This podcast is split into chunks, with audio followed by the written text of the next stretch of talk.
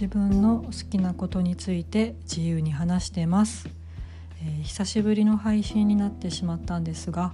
えー、今回はキングオブコント2021年の感想について話そうと思います、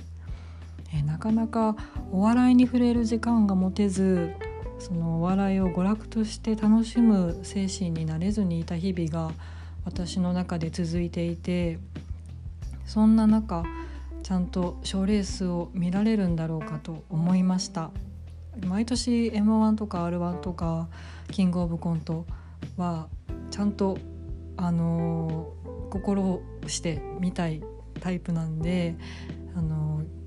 その日に向けて調整をしていくっていうのが私の習慣にあるんですけどちょっとお笑いから離れていたので今回キングオブコントについて向けて気持ちが向けられるのかなって少し心配しながらキングオブコントを見始めました。でそんな心配してたんですけどあの見始めて今回の大会の審査員そしてトップバッターの蛙亭を見た途端にその心配は消え去りましたね。もう今年が最高の大会になるっていうのがそこで分かりました、えー、まず審査員ですよね、えー、今年新たに4人の審査員が、あのー、変わってバナナマンとサマーズのあの4人は今回年で変わって2015年から6年間このあのバナナマンとサマーズの5人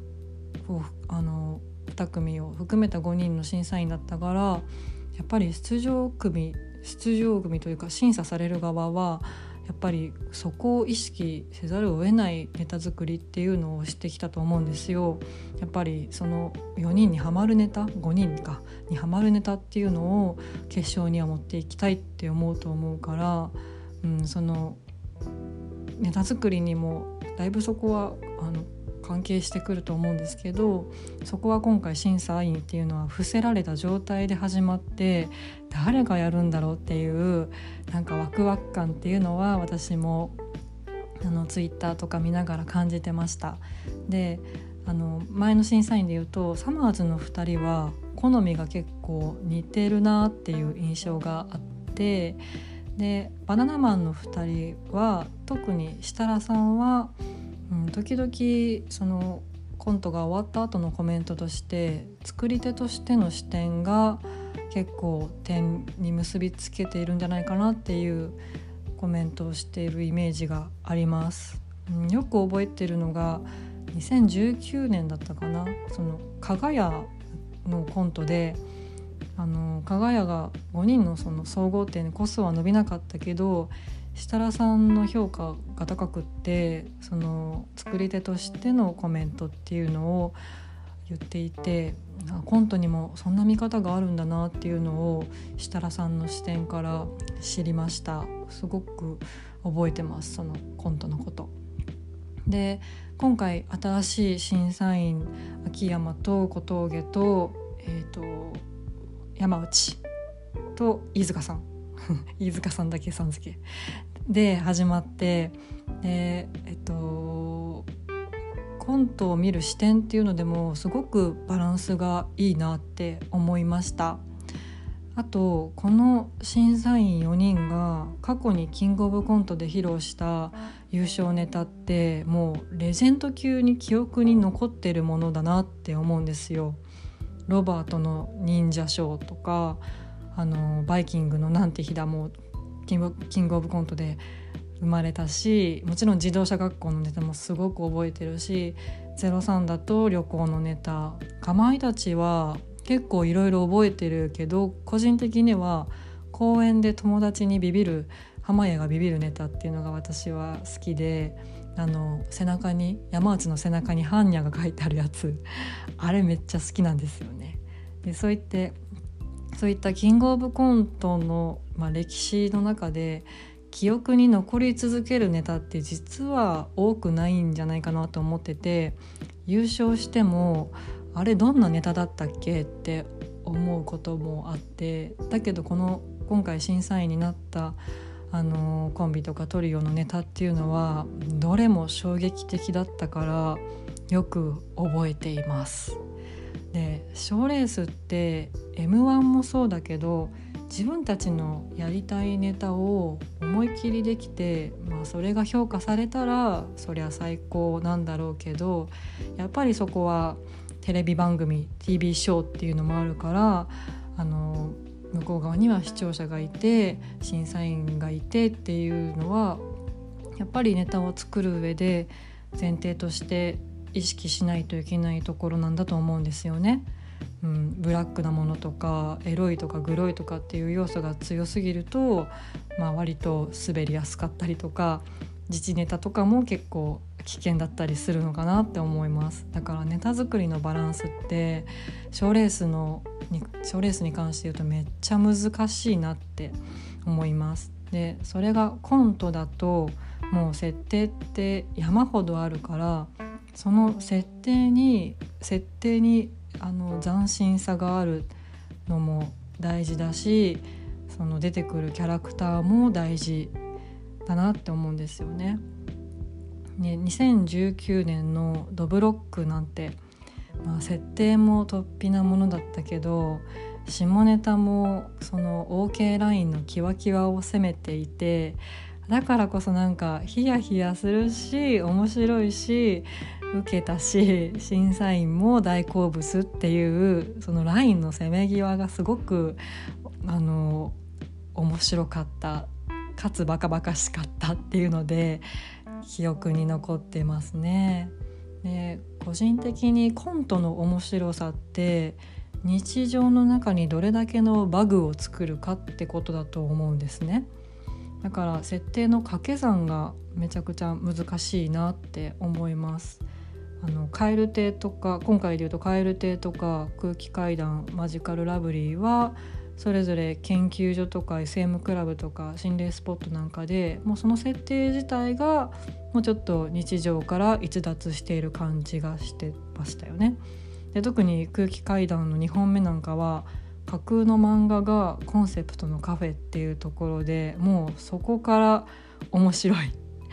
と思う。で反対にジェラードンは設定は学校っていう本当ありきたりなんだけどそこに強烈なキャラを乗せてくるから結果としてのその掛け算がすごいことになるなと思います。もうバグしまくってたなって思う。うん小道具もあの衣装とかかつらとかそういう部分でもやっぱりコントって掛け算なんだなっていうのをキングオブコント全体を見て思いました。で賞レースを見ていると審査員のコメントとかでよく最後にもう一笑い欲しかったとか最後ちょっと失速していったのがもったいなかったっていうのを、まあ、よく聞くと思うんですよね。だからネタの緩急って大事なんだけどコントの場合設定とかキャラはもう見慣れてしまえばなんかもう慣れてくるから最後までそのバグを生んで笑いを生み続けるのってめっちゃ難しいんだと思うんですよ。でその点で言えば空気階段の1本目は本当に見事だなって思いました SM クラブっていう非日常の設定に加え2人のキャラクターが5分間ずっと更新していく感じが見ていて飽きなかったしもう根底としてめっちゃバカバカしいっていうのがずっとあるなって思ったしあの裸なんだけどかっこよく見えて特にモグラの体型なんてもう芸人として本当に芸術作品というかもう最高ですよね。何しても面白くなっちゃうからうん、ずるいなと思います。まあ喋り方とかもう見た目とかもう全部がもう芸人として最高クラスだなって思いますね。で1本目のネタは歴代最高点のネタと評価されてるけど本当ストーリーもキャラクターも完璧だったと思いますね。うん、個人的にはラストシーンでバックドラフト流したのはめちゃくちゃかっこよくてあのしびれました。間違いなくあれは記憶に残るネタだったと思います。あとは個人的にザ・マミーの1本目がすごい良かったなって思いますね。飯塚さんのコメントにもあったんだけどやばいおじさんへの切り口がそれ、うん、秀逸だったなって思う。やばいおじさんが出てくるコントってたくさんあるけどやばいおじさんにまともな相手が突っ込むっていうあの形式が多い中今回の「ザ・マミー」のコントはやばいおじさんにやばい要素は残しつつもおじさんをツッコミに回しておじさんにまともなことを言わす。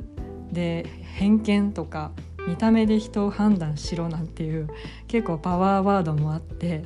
でそれでいてラストには哀愁と狂気が入り混じっていてなんかいろんな感情を生み出すコントだなと思ってすごいと思いました。感心しました本当。ザ・マミ今後も注目していきたいコンビだなって思いますね、うん、全体としてすごくレベルが高い大会だったなって思うんですけど本当空気階段は圧巻だったなって思います、えー、キングオブコント2021年私すごく楽しみました。楽しめました。なんかお笑いに対して少し離れていて気持ちもそこまで今回キングオブコントに対してあの乗ってなかったんですけど、うん、やっぱりお笑いはすごいと思いましたね。うん、あの生きる活力になりました。はい、えー、自分が好きなことえーと、今回は「キングオブコント2021」の感想について話をしました。終わります。